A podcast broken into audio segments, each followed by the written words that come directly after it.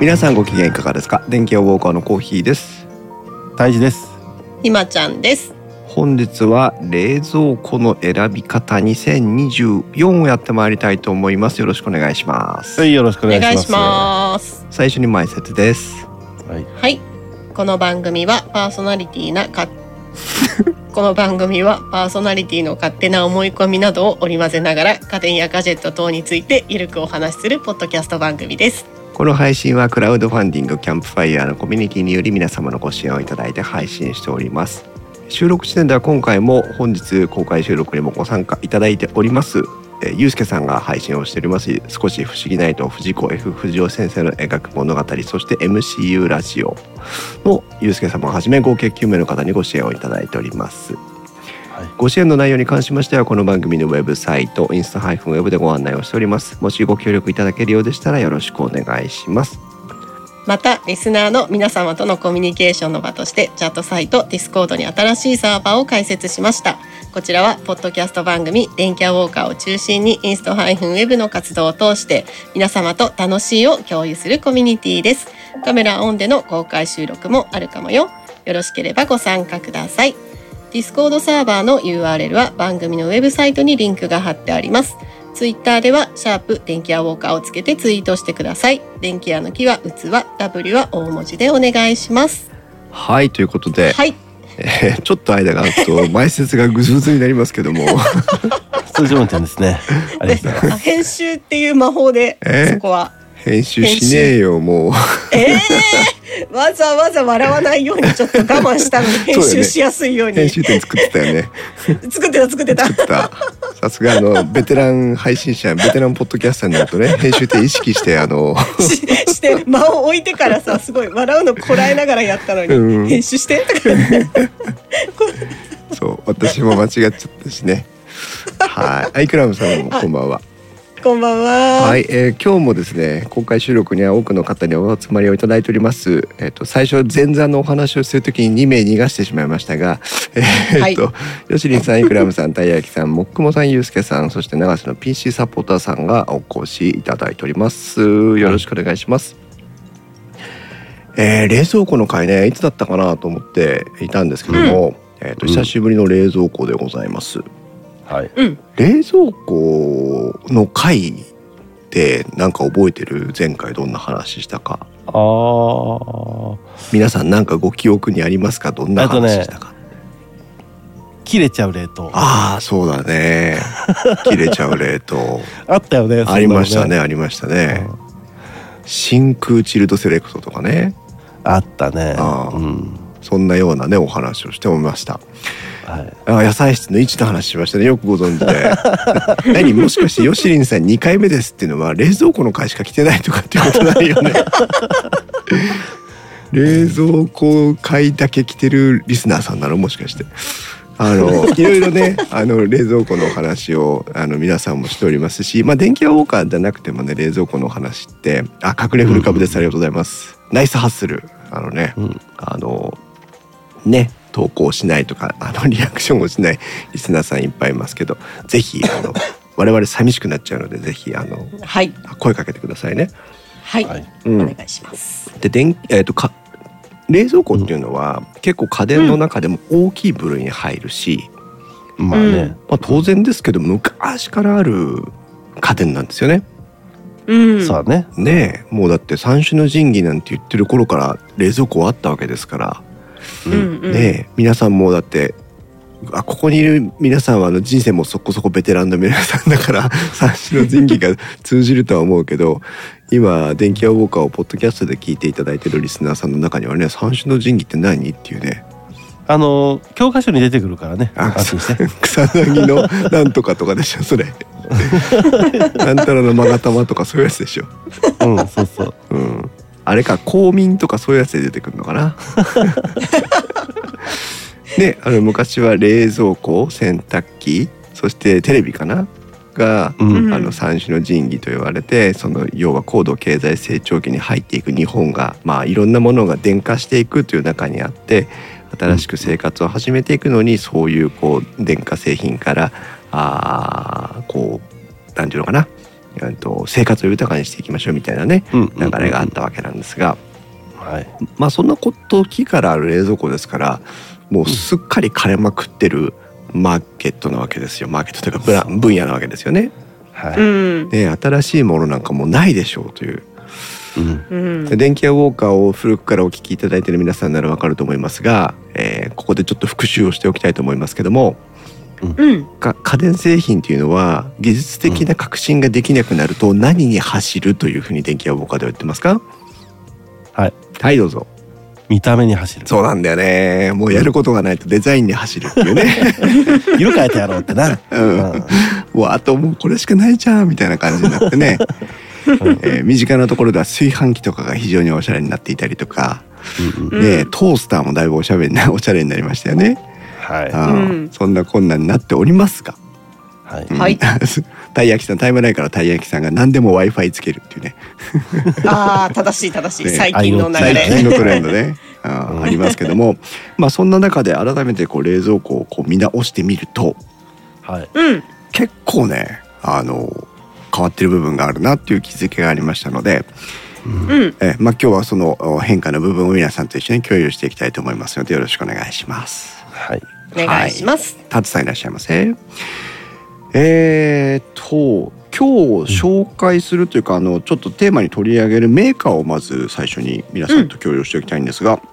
はいねえ最近家電製品もだいぶあのなんていうんですかあの統廃合といいますかブランドがね、うんあっちに売られこっちに売られこっちで消滅してっていうのがいっぱいありますが、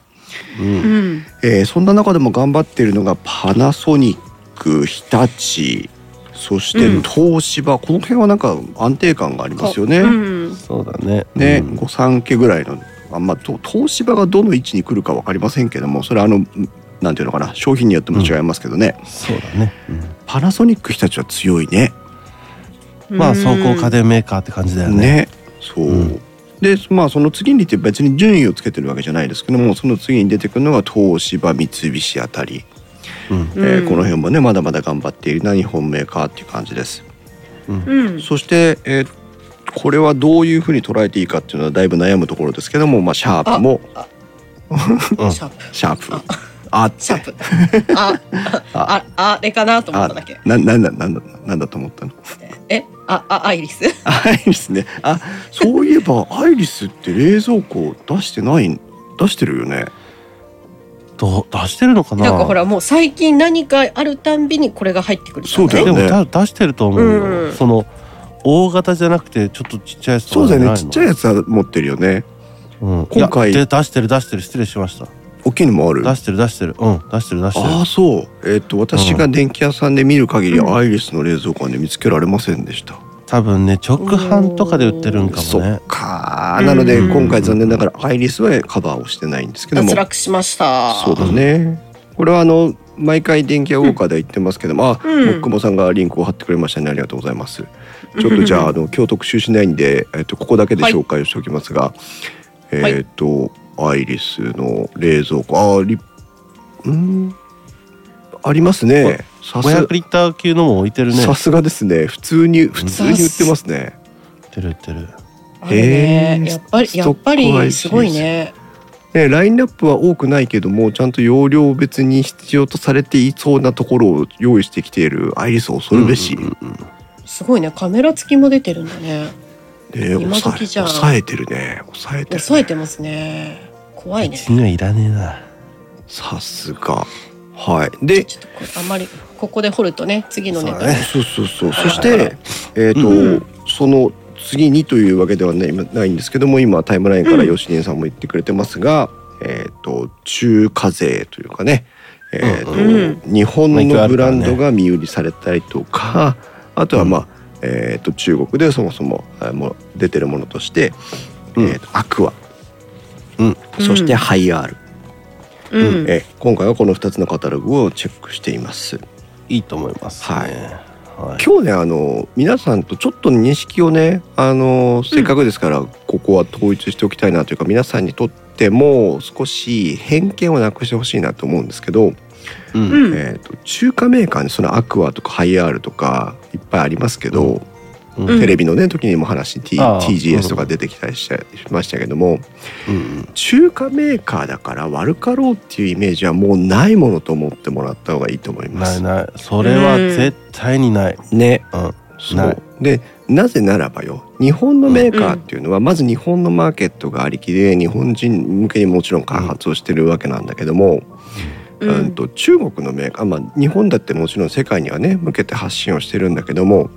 うん、中国のメーカーっていうのはもうそもそも世界で戦おうと思ってるわけさ。そうそうそうそうそうそうだから、まあ、中国国内だけ見たって13億人15億人いるわけだけ ど、そうだよね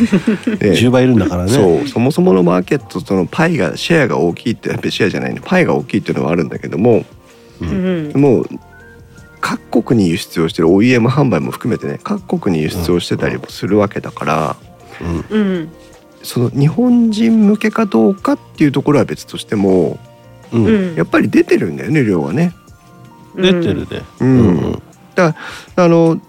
今後の家電選びの中で、えー、とそういうあと、まあ、今日ね、えー、と冷蔵庫だから出てきませんけども、えーとうん日本国内にあるその他の分野の、まあ、あんまり今言った規模ではないメーカーいっぱいあるじゃない。ドライヤーだったらこことかさ、うんあのなんだオーブンだったらこ扇こと風か機ならさ、こことうかね、ん、あるでしょ。だかうんらそういうところも、まあ、あのブランドで優劣をつける時代じゃないんだなというふうな気がしていますので、もうはいそうだね,、ねえもうメイドインジャパンっていうのはもうその神話は完全に崩れてると思うそうだね残念ながらねうん EV も同じですねっていうねあ電気自動車かないうこともありますけどもはいということでまあその辺もちょっと取り払いながらですね、えー面白おかしく冷蔵庫のお話をしていきたいと思います、うんえー電気屋ウォーカー気になるキーワードじゃない電気屋ウォーカーじゃねえよえっ、と冷蔵庫の回気になるキーワードはい一つ目、うんうんチルドでございますおーあね、さっきあの電気屋あの冷蔵庫の回でどんな思い出がありましたって聞いたらね、チルドの話が出てきましたが切れてる冷凍とかね、ありましたけどもうん私たちあの料理をしない男性陣にとっては冷蔵庫っていうのはただの冷える箱でしかないわけですからーそうさそれ以上でもそれ以下でもねそう胎児の冷蔵庫なんてね、あの、うん何あの完全フードかあれなんて言うんだっけヒューエルああいうのう、うん、か完全か何完全食完全食か完全食と猫しか入ってないもんね。猫が勝手に入ったんだよ あいつそうだから私たちにとってチルドなんていうものは全く意味がわからない機能なんですけどもうんひまちゃんはチルドって使ってるちなみにチルド室っていうのはあのねあの私のちょっと冷蔵庫歴から話していいですかおおいいですねあの、うんまあ、私18で一人暮らしを始めたんですようんうんでその時に買った冷蔵庫っていうのは、うんそのよく言うある家電3点セットっていうやつはういです、んあだからあのなんだろう自分の意思で選ぶっていうよりあは、うん与えられた選択肢の中からまあ右開きか左開きら開きかぐらいの程度のものですようね、んうんせいぜい選んでも、そうまあ、だあのねよくある一人暮らし用のやつうんでその後、まあ結婚するしたんですけど、うんうんあの結婚した先はあのその旦那さんが使ってた冷蔵庫をそのまま使ったので、うんはいはあの私の意思で選んでないのねなるほどそうでそのまま、うんえっと冷蔵庫は新しくなることはなく、うんいうん離婚してしまったんですよ。うんうんで実家に戻ってきて、うんってことは実家はまあもともと母が使っ買って使ってた冷蔵庫を、うんまあ、一つ屋根の下が使ってますよね一緒うに。んうんだからあのこの長い人生の中でおうこ家電大好き人間なのにそうだねじ自分の意思で冷蔵庫っていうものを 手手にしたことがないんですよ。本当だす ごいそうだから、あの冷蔵庫が満ちすぎる。ああ意外ひまちゃんの意外な弱点というかあのそう何カバーできない範囲を見つけたねカバーできてなかっ た自分の意思で買うことのなかった家電ナンバーワンが冷蔵庫すごい意外そうなんだだからねそうチルドも、うんなんだろうちょっと何冷蔵庫の中にあうんる細かいもの入れる、あのぬるい部屋って感そうだよねじにしか認識して ない。そうなんだよ。ちょっとあの小分けになる部屋ぐらいで思ってる人いっぱいい ると思うよね。そうそう、うんもうその認そう識しかないかな私の中では。。うんちょっと収納の工夫みたいな感じがありますけどね そうそうそうそうそううんちょっと屋根ついてる部屋みたいなそう。皆さんはどうですかうん？ねえチルドのやつ、はいたい焼きさんも僕僕も小分けの部屋感覚ですっていうことに言ってくれてますけ どもきっとみんなそうですよねよっぽどお料理好きじゃない方がね。まあえーそうだねはいうんでチルド室は何かというとうんゆタイムラインからユースケさんが「チルド?」と言ってますけども私も全く一緒だよ。疑問符がついておりますけども、チルドというのは、まあ、冷蔵庫よりも、えー、と冷えるんだけど冷凍庫よりは寒くないみたいな。であそっちなんだぬるい部屋じゃなくてす涼しい部屋なんだ冷蔵庫の適正温度は2度から5度と言われてまうす。んうんうーん大体ですね、えーうんうんマイナス1度からマイナス3度ぐらいまでうんうんの設定をされている小さいスペースのことをチルド室というふうに呼んでいます。おーあはあいなるほどね。いなるほどでそれ に対して冷冷ふーんってそれに対して冷凍庫はえっと、うんマイナス18度から20度ぐらいああはいですねあーと言われて、ほまうほあうまあ、冷凍あの当然凍らせなきゃいけフなリいーザーわけでのとすこかろら、だね。うんうんそうすると、えーうんまず冷蔵庫が2度から5度ぐらいそして、はいうんえーチルドが、えーマイナス1度からマイナス3度ぐらいで、うん冷凍庫はマイナス18度から20度ぐらいというね、そういう形になっているわけです。ううんんなるほどはい、ということは凍らせはしないんだけどもでも0度よりは下だよねという状態のうんうんお部屋のことをチルドというふうに言っております。ギリギリってことか。ギリギリだね、うんうん、じゃあなぜチルドが必要なのかというとそれは、うんあの凍らせないけども品質保持性を高めたいという、そのバランスをとっていったところがそのチルドになります。うん例えばね、うんえー、とパナソニックの、えー微凍結パーシャルという、えうんーかところその機能名が微凍結パーシャルというんですがはいはうい。んここの解説を読んでいきますとうん、えーマイナス3度の微凍結でチルドより長く新鮮保存をしますということであチルドより長くってチルドの上を行っちゃってる感じですけどうも、んうんうんうんはい、つまり解凍をしないですぐ調理ができる状態を維持した中でそれでも冷蔵庫に入れるよりも品質保持性を高めたいという冷凍庫に入れるとんカチカチになっちゃうからってやつだね。そうだね、うん冷凍させると風味が落ちるものっていうのもあったりするじゃないうん例えばねうんまああるんだろうな。そうそうだね大使の部屋の冷凍庫なんか多分空っぽなんだろうけどさアイスクリームと氷が入ってる。で、えー、とじゃあ日立の方でのチルドは何と説明しているかというとうんえーっとねチルドはいラップなしでそのままさっと保存できる丸ごとチルド、えーラップなしでも保存できるからこんなに嬉しいということで、えーっと日立の、んえーチルドはね例えばねうんケーキはホールのケーキとかショートケーキとかあるじゃない、ああるねう。ん、ケーキをラップをしないでそのまま置いとけますよっていうふうに言ってるのああ確かに品質落ちそうだね。そうだよねあのしてないとね。そう乾燥したりとかしがちだしうんうんそういうのがなんかでも温度的にはさうん凍らないのかなケーキそうなんだからその凍うるん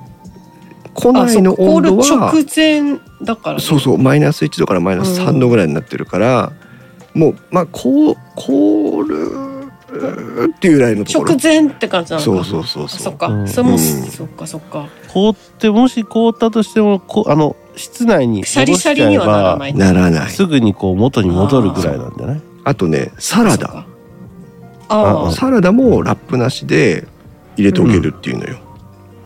サラダううんんサラダ、あ食わねえな、うん、うん、食えよいやあの牛が食ってるから野菜を、うんその牛を食ってりゃ食ってるっていう考えの人だからもうなんか完璧じゃんもうパーフェクトえ あの栄養になっちゃうそ れそうそうそう食物そうだ連よ鎖の頂点にいるんだから我々は、そうだからもうあのそういうの野菜とか葉っぱみたいなのはうん、基本的に口の中に入れないからさそうだねうんチルド室っていうのはその温度管理もさることながら乾燥もしにくいというふうに言われていて、うんうんなので、まあ、凍結しない程度のギリギリの、えー温度帯のコントロールなおかつ、えー冷蔵庫の、えー一般的な冷蔵庫あるいは冷凍庫のえー湿度よりも、えーもう少し高い乾燥しにくい状態にあるというのがチルド室です。はいはい、なので、えー例えば、えー、と前日の夜に、えー朝とか夜のおかずの用意をしておいて、うんそれをチリド室に保存しておいて帰ってきたらすぐご飯にするを作るとかうんううんんそんな風に使う鮮度保持とかですねあとはハムとかチーズみたいな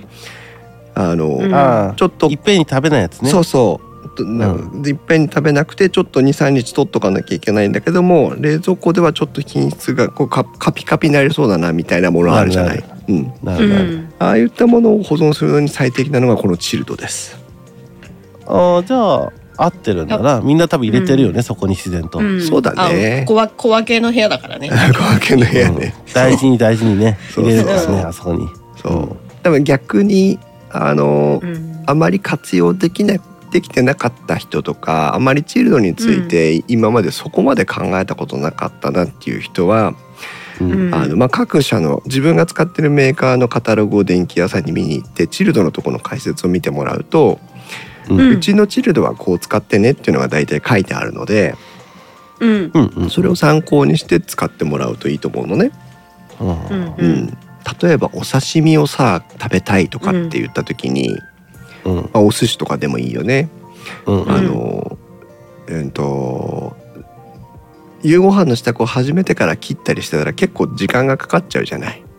まあのうんうんうんでそういう時には夕ご飯の支度を本格的に始めるちょっと前の時間帯にあの切っておいてチルドに保存しておくとか、ああさあ、うんまあ冷たい状態というか冷たい状態い状態でそう食卓に並ぶよってことかそうでさっきも言ったけど湿度ののねコントロールができているからうんうんうん乾燥しにくいわけですよね。うんうんうんそんなやつに使えますよということが回転寿司でずーっと回ってきたこう寿司みたいな状態にはなってないなっってことてだないねってことだ ね。はいそうで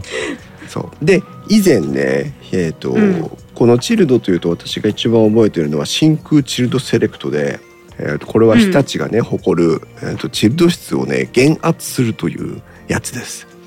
うんおーはい以前の電気屋ウォーカあやーっで、ねうん、楽しく「真空チルドセレクト!」っつってさ叫んでたんだけ ど、うんあったあったうん、あのこれね実際電気屋ウォーあの家電量販店で電気が入ってる真空チルドセレクトがあるとね面白かったんだけど。うんチルド室を開けようとするたびにプシューって言ってね、へエアロえックが外れるエのアロックが外れる音がするのよ。えーなんかあれだね、うんいいちいち上げるのがさ辛くなっちゃうね、 あまああのし真空と言ってもねあの、うんそこまであのなんか大変なパーンって中で割れるほど真空にはなってななんかでも気が引けちゃわない毎回毎回開けるた びいにさそうだね。シュッシュボシュボ言われたら「ああ入れ忘れちゃったあどうしようああああまた開けなきゃ」みたいなさ「あごめんごめんごめん」って思っちゃう。そうそのたびにプシュー。そううん、えっ、とね0.8気圧に減圧をされているということでうんうん0.8気圧ってどれぐらいなのかなっていうと炊飯器の回でいろいろね最近は圧力をよく使いますよっていう話をしてますけども、うんえー、と炊飯器の回でお米に水を吸わせるために減圧をする場合がありますがうんそれの一番、一番引いた状態が0.8気圧ぐらいかな。おーなのでまああちょっと減圧してるという感じになります。 0.8気圧は、うんえー標高約2000メートルと同じ環境ですおーうん水平飛行中の高度における機内気圧は0.8気圧程度でってこと飛行機の中みたいなもんなの かうんたなんか「おー」とは言ったけど例えがうまいかどうかはちょっとよく分かんなかったわね。かん今ねないな、うんうんこれあの Google の生成 AI があの試験運用中でなんかこうやって喋ってるからあそうか うん。ひまちゃんは標高に1000メーターぐらいは行ったことある。あ全然あるようんだから今あのその話を思いながらあのぐらいかって思いな がら今思って思ってたやべえやつらの集まりだなここは。 ねえタイムラインから流しの PC サポーターさんが最初「へえ」って思いましたよねっていうねあのプシュってやつね。うんうんタイムラインも国もさんは私もそう思いましたがえっと冷静に考えたらケーキは箱に入っているイコール密閉されてないっていうことでしょうねああのケーキをね保存するよっていううんうんうんうんことですけども、ゆうすけさんうちのキッチンの一角に真空状態が存在すると考えるとなんかすごいって そうですねテクノロジーやな、これだからね誤解があるんだけど課題広告じゃないのかなって思うけど、えっ、と完全に真空の状態ではないということは誤解なくようにしていたまあ、だいて、減圧減圧されてるよってことですねそうですね、ううんんじゃあ、えー、と減圧されていると何がいいのかっていうと残念ながらちょっとそれはよくわかりませんが、うんえー、と私の解釈ですとやっぱ酸化を抑えてくれるんではないかなっていう気はしてます。うん品質保持を考えるときに酸化というのが結構大変あの大敵ですよというのを電気やウォーカーの中でも少しお話ししたことがあるんですがうんう、んあと空気に触れていればいるほど品質っていうのは落ちていきますね。ううんん、酸化っていうのは錆びていくっていうのと同じことですから、うんうん、品それだけ変質をしていくっていうことなのね。うん、ねえ食品って錆びんのかよっていう気がしますけど浴びてるんよねえ錆びてるんだよ。うん皆さんお菓子を食べたりしてる時にお菓子の袋の中になんか小さい四角いなんか板状のものが入ってるのを見たことありませんか食べられませんのやつだろそうですね食べられませんのやつね。うん、うんひうんまちゃん知ってる知ってるうんあのなんかなんかさ袋麺とかでもたまに入っててさバッて入れるとさ鍋に一緒にバッて入って「あやべやべやべ」って言いながら 取るやつそう取るそうそやつうそうね。そうあの火薬火薬と かスープじゃないやつだからね。食い終わったくらいに出てくるやつよはい。タイムラインゆうすけさんがね「尻かげる」というふうに書いてくれてますが、えーとせ食品に入ってる小袋は大きく2種類分かれてますあ3つかな3種類に分かれてまして1つはゆうすけさんが言ってくれた「尻かげる」に代表される乾燥剤と呼ばれるものですね。うんうんああせたい焼きさん「石灰」というふうに言ってくれてますがこれは袋の中の湿気を吸ってくれるやつでうん湿気を嫌う食品例えば海苔とかうんまんじゅうとか、まんじゅうおせんべいとかかなあせんべいあかー、入ってるねよく入ってます、湿気を吸ってくれるやつですね、うんうんうんうんはい、でそれとは別に、うんえー、とアルコール剤というアンチモルドって防カビ剤というのが入ってる時があってああはいはいああこれなはんか錠剤みたいなやつだ錠剤とかもあるねあるあ、うん、あピンークい錠剤あるかもねああのふわふわしてる食品によくついてますねーおーなんうかん、なんかチーズ蒸しパンみたいなやつとかさあああいうやつにあーなるほどあとなんかドーナツとかねあああそうだね、うんうんうんに入ってたりします。あれは、えっと、アルコールが簡単に言うとアルコールが染みている、うん、とものでアルコールを出すことで、えーカビの繁殖を防ぐというものですけエどタも。ノール蒸散剤って書いてあるああそうだねそうだねでちょっとなんかアルコール臭がしたりしますねああこれの匂いなんだそうなんですそうだったんだそうあれはカビを防ぐためのものねああ大事なもんだねそうで、えー最も一般的なのが脱酸素剤と呼ばれるもので、うんはいうんこれがその袋の中の酸素を吸ってくれるものなんです。これはあの、うんうん結構どんなお菓子にでも入ってたりするやつで、うんあよく見るやつよねこれもそうねそうそうあれ、ん話が脱線しちゃって申し訳ないんだけどせっかくなんであれなんですけどあれって一体何なんだか知ってる、脱酸素剤うん、酸素を奪っていくものなんだけどどういう仕組みで酸素を奪っていくかって知ってる、化学反応だなんろか熱くなるやつあるよねおさマ開グネけたシウ瞬ムか間さすがあらゆる脱酸素剤は基本的に開けたら熱くなります、へえあ何な合のってたうん材料何なのあれでも材料何かわかんないあれはね北海道なのへせええ石灰みたいな酸やつ酸化鉄みたいなや つ鉄なんだ、うんええあれマグはネシウム入ってたら危ねえな燃える燃え るはいお鍋を温めるあれですねそうですねあれは実はうん北海道のちっちゃいやつみたいなやつで、うん、と中にあー中になるほどね入っているその鉄鉄粉みたいなやつが酸化するんですようんはいはいはいあこっちが先に酸化するってこそとうだねそじゃうあそれで食い物空より気もの中の酸素を減らしていくっていううんあーで反応するときに熱が出るからあったかいっていうああそういうことなんだだ本当に参加してるんだねそうこいつが北海道を使った途中で保存する時って、まあ、これはあうんうのんそういう使い方しちゃいけないのかもしれないんですけど、うんうんうんジップロックに入れてあの空気抜いてピッてしておくとすぐあ、ん暖かいのなくなっちゃうよ、反応がなくなるからねそう酸素がなくなって反応が止まるから、うんうんあの熱が発しなくなってまた開けたら反応するようになるので、うんうんうんそうあれは全部空気と反応酸素と反応してて酸化をすることで、まあ、化学反応で熱が出てるっていう結果的には熱が出てるっていうやつなのね。うんうんこれいいんじゃないのなんかパンみたいなやつに入ってたらパンもあったかくなるし改めますかみたいなね、そうそうそう話は脱線しましたがまあ、はいそれと同じような理由でねもしかしたらもしかしたら真空チルドシルエクトっていうのも、うんうんうん低酸素状態で酸化を抑えることで、えーまあうんチルドで管理をしてて湿度も管理をされているプラス酸化を、うんえー少し抑めるよっていうことで品質保持性を高めてるのかなと思っております。はい以前はカタログに堂々とデカデカと真空チルドセレクトというのが書かれていまして、うん書いてあったな、うん、ただし最近のカタログを見てもねどこにも書いてないあそう、へえ私はてっきり真空チルドセレクトはなくなったんだと思ってたのうんうんああそしたらやっとね見つけたのうん真空チルドセレクトはなくなっておりませんでした、健在はい普通にあの今も真空チルドセ日立のお冷蔵庫には真空チルドセレクトがついてくるモデルがあります、ううん、ただあの取り扱いのね感じがね全然あのちっちゃくなっちゃってあでも当たり前になったんだね多分あの日立的にはそうかもねこれはついてるついてるぐらいの、うんあのシャープのプラズマクラスターぐらいの勢いでついてるついてるみたいになってるんやろなうんそうかもしれないね、うんあの実際に他のチルドと比べて、えー品質保持性が高いか高くないかっていうのは正直よくわかりません。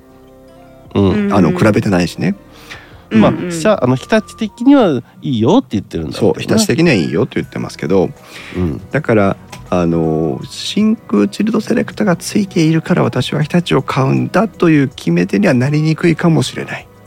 まあ他にいい技術が出てるんだろうな、うん。とは思うけども、でもあの面白い技術なのでぜひあのチルド室を見るときには日立の真空チルドセレクトも一緒に見てほしいなというふうに思います。ですねはい。ちなみに各メーカーのチルド室の温度っていうのは実は微妙に違いまして、うんえーパナソニックはさっきもちらっとお話をしましたが、えーと微凍結パーシャルというふうに、うんえー呼んでおりまして、えーとうん日立はマイナス1度でチルド室を管理していますが、うんパナソニックはマイナス3度で管理をしています。あーなんか思想の違いがあるんだな、そうだねちょっとあの日立に比べれば、えー低めの温度帯。そうだねうんうんだって冷たいってこと微だね凍結っていうぐらいですから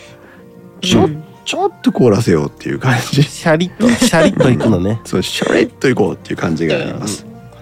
うんはいなのでえっ、となんだっけえっ、とね日立真空チルドセレクトは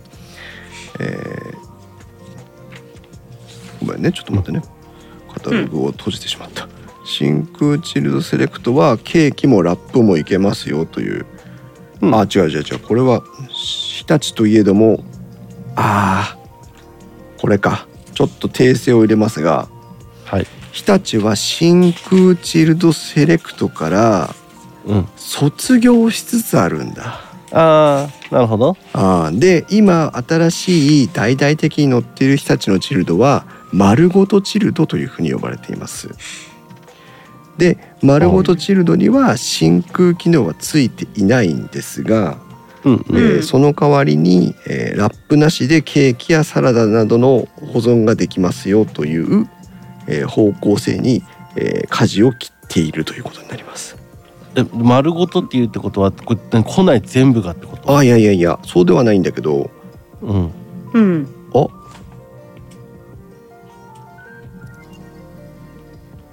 おちょっと待ってねうん。庫内全部がってことだ。えー、すごいじゃんそれいいじゃんなんか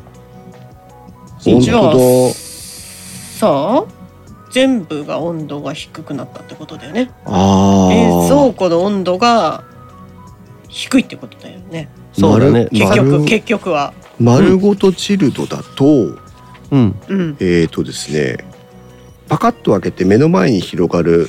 いわゆるメインの空間があるじゃない、うんうん、丸ごとチルドの場合はそこが、えーとにうん2度で管理されてます。あじゃあさっきの冷蔵庫って5度ぐらいだよねって言ってたやつがそこよりもちょっともう低いんだそも低そいも。そうであー従来のチルド室的な存在のところはあるんですよ。うんでそこはどうなってるかというと、うん特選氷温ルームという名前になってるんですがおおこちら新はしいの出てきたそうだねこちらはねマイナス1度で管理されています。あさらに低いんだね。さらに低い、でもまあさっきの、うんえー、とパナソニックのうん、微氷結パーシャルよりはちょっとの高いんだそうだねちょっとこ高い。うんとだねそあーえでもいいねなんかその丸ごとチルドだっけ、うんなんか今聞いた感じだとさうんまあ今のこう冷蔵庫って絶対さ、まあ、和酒和酒はちょっとイレギュラーすぎるからあれだけど普通のご家庭はさ、うんうんみんなタッパーに入れるなり、うんまあラップをすお皿にねするなりさあうとんお鍋にラップをしてとか、ケーキもなんかろうなろうそくじゃねえやと爪楊枝立ててラップしてうんこう綺麗に置くじゃん。うんうんでもこれ丸ごとチルドってもうそこにラップなしでもうドーンって置けますってってことでしょそうで多分チルドって言ってるぐらいだから多分湿度も管理されてるとかそういう系なんじゃないのそうなの冷蔵庫はき基本的に湿度を乾燥しがちなんですけど、うんうんうん丸ごとチルドはその乾燥しないように工夫をしてある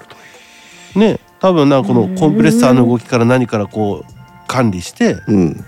でこう加湿してくれてるんだろうね多分わかんないけどえっ、とねあひ日立の、えー、と旧型機との比較になるんだけども、うんえー、と普通の昔のね丸ごとチルドじゃない冷蔵庫の場合は庫内庫内の湿度っていうのは、うんえー、と52%程度だったんだって、はあはあはあまあまあそれでも普通だけどな、うん、それが丸ごとチルドになると80%だってあだいぶ加湿してるねいいね、ううんんねえうん加湿してるねてか湿度を保ってるって感じだね。えこれいいじゃん、えーあなんかボーンって置けばいいんでしょ、なんかさでもさ、否定的なことを言ったらあれだけどラップかけないで、うんうん、 80%でカビとか大丈夫なのかなって思っちゃうね、それ横に草とみかん置いてるからでし ょ、 もちろんそうねそういうことそもはあそるよも、ね。そもそものねうん根源をね、あの そっかでもなうちのんか家庭環境を今暴露した感じになってる まであも、便利じゃないそのそまうそまうポンって置いとけばいいんでしょうん、あのうん湿度は高めに維持されているとはいえ、うんあまのあした方がいいんだろうけそどうねだからってあのラップもしないで長期間保存するとかっていうことは当然あの、ん想定してないのでうんうんうん使い分けはあるよね。そうね必要か、まあねそうだねそうもちろんそうですよねはい、でも本当にさケーキみたいにさ、うん買ってきて、買ってきた瞬間は食べないじゃんケーキうんそれこそ今からのそのお祝い事がある時に、なんかお昼過ぎぐらいにお母さんが買ってきうて、んで冷蔵庫にとりあえず保管をしておいて夕飯時にまあ例えばね誕生日とかだと出すみたいな流れじゃん。うんでまあもちろん箱に入ってるよそれはうんうん最初は。でもやっぱこうそこに綺麗な状態でラップしたら崩れちゃったりもするし、うんこう触れてねそれもしづらいって考えると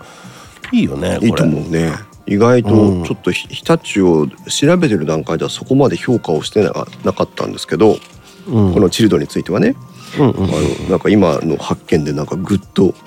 ぐっと注目度が高まってきました。やっぱそうこうね、なんかあとあれだね家族でさ食べる時間が違うとかね、お母さんとあこーお子さんだけ先に食べてでもお父さんの分ラップして冷蔵庫入れとくっていうその手間がもうとりあえず冷蔵庫入れてあるからみたいなうんの、ができるのもいいよね、その短時間だったらラップかける必要ないわけだからそうだね。あのそういう使い方もいいね。うん、あれよ家帰ってさ父ちゃんがうん冷蔵庫から食い物出して、うん、うん電子レンジで温めて、うん。うんあのラップを取る瞬間の切なさよ。暗いダイニングでね、一人そう。そうか第二そ次れに行かないでカウンターで食べてるかもしれないけどそそうそれそれがないっていうのはもうなんかそれだけでわしはなんか幸せな気がするなうだねはいそはい。 そして東芝ああ東芝はい東芝ベジータですけども、ジェイお、タはいなんか聞いたことある、それは。そうね、えー、と東芝は野菜に対して非常にこう気持ちを振ってる名称でアピールをしていますがなんとこの東芝も、えー、と今の日立と同じように、ちえー、と冷蔵庫のメインコンパートメントをチルド室のように扱うという同じ思想に走っています。ああそういうトレンドなんだなそうだねうん庫内全体を約2度に保ちなんとんこちら東芝は、えー、と85%。ああもうちょっと高いんだはい、湿度85%を保つようにしているというね。いいですえね、ーでその5% 85%を保つ保てるようになった秘訣が何かというと冷凍庫と冷蔵庫の、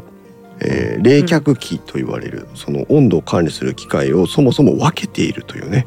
うんもいうことでなっておりうまして一人にやらせてダメだから二人にやらせてや2人にやらせるというねこちらもあの大々的にハムやサラダケーキなどが、えー、と鮮度が保てますよということをアピールしています。いいじゃんはいい。で、えーもちろんながらえーチルチルド室がありまして、えーうんこちらは氷、ん、氷氷結違うな、えー、と氷結晶チルドという微凍結パーシャルと同じ感じだねはいはいはいはいはい氷の膜を薄く作ってそれでせ鮮度を保持しますよみたいな感じ、うんういいん、じゃんんでございますね。はい、うんうんシ見たャー目もいいんだ見た目うんうん東芝のねそうだね東芝の冷蔵庫見た目もシュッとしてていいよはいね、そこで、えー、と今度シャープですけども、はい、うんシャープもまた、えー、とチルドにはちょっと変化球というかね他者との差別化を出してきておりましてはいうんうん。なんとこちら二段チルドでございますあいるそんなに。ばっ かり。もうシャープちにさっきからもうなきついんかなみんな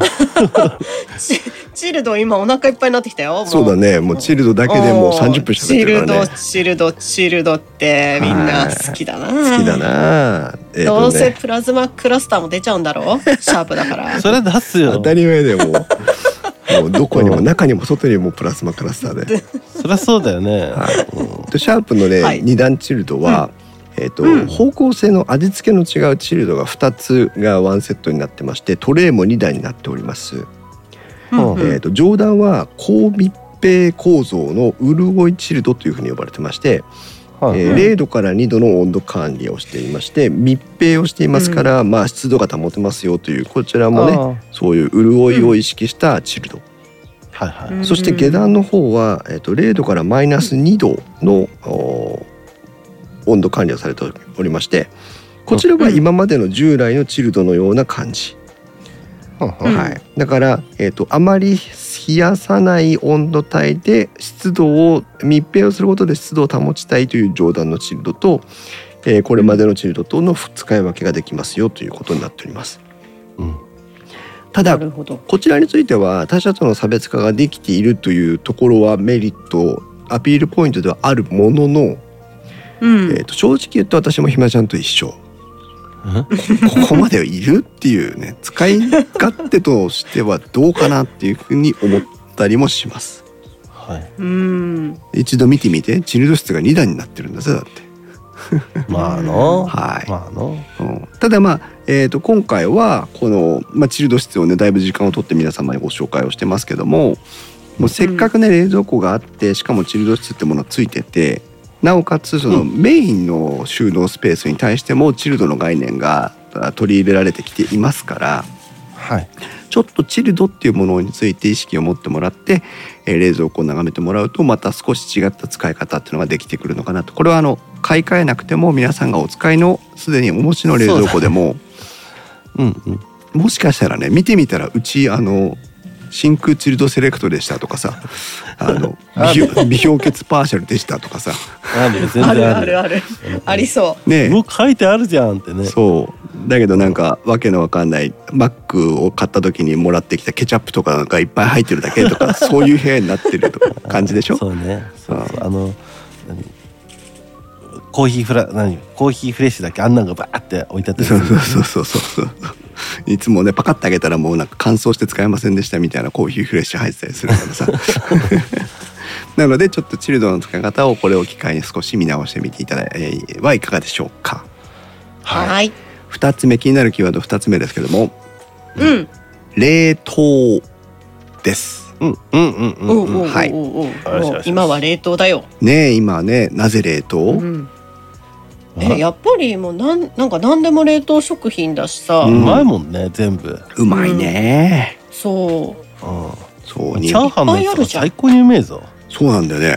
チャー無ハン限に食えるぞあれうまい俺餃子もねなんか外で食う必要ないなと思うもんねないない、うんないない非常に日本は冷凍食品が非常に世界的に見てもね異常なまでに発達していると言えるぐらい冷凍食品のバリエーションとねあと味が美味しいという、えー不思議な国でもございますけども、日本のう核家族化が伺えますね、そうです ね本当ですね核家族か共働きかでねあの孤食孤食の世界でございまして。はい旦那さんが帰ってきて暗いダイニングでさこれさっきもやったな。 ねえなんか明るい未来はないんですね増税増税でも苦しい生活が続いておりますが、うんその生活を守っていくために活用していきたいのが冷蔵冷凍技術でございます。はい、はいはい、冷凍を考えるときにかあの忘れてないでおいていただきたいポイントが2つありましてうん1つは単純に冷凍の収納能力でかいっていうことでかいそうでっ必要ねでかいし、うんでかいうんそうだねでかいっていうことが大事です。うん大事だね、はい、うささんいらっしゃいませ。いらっでしゃいませなぜでかいのが大事かというと,、えーとうん今はね、まあ、イオンに行けばとかセブンアイ・ホールディングスに行けばっていう単純にそこで区切ってしまいますけども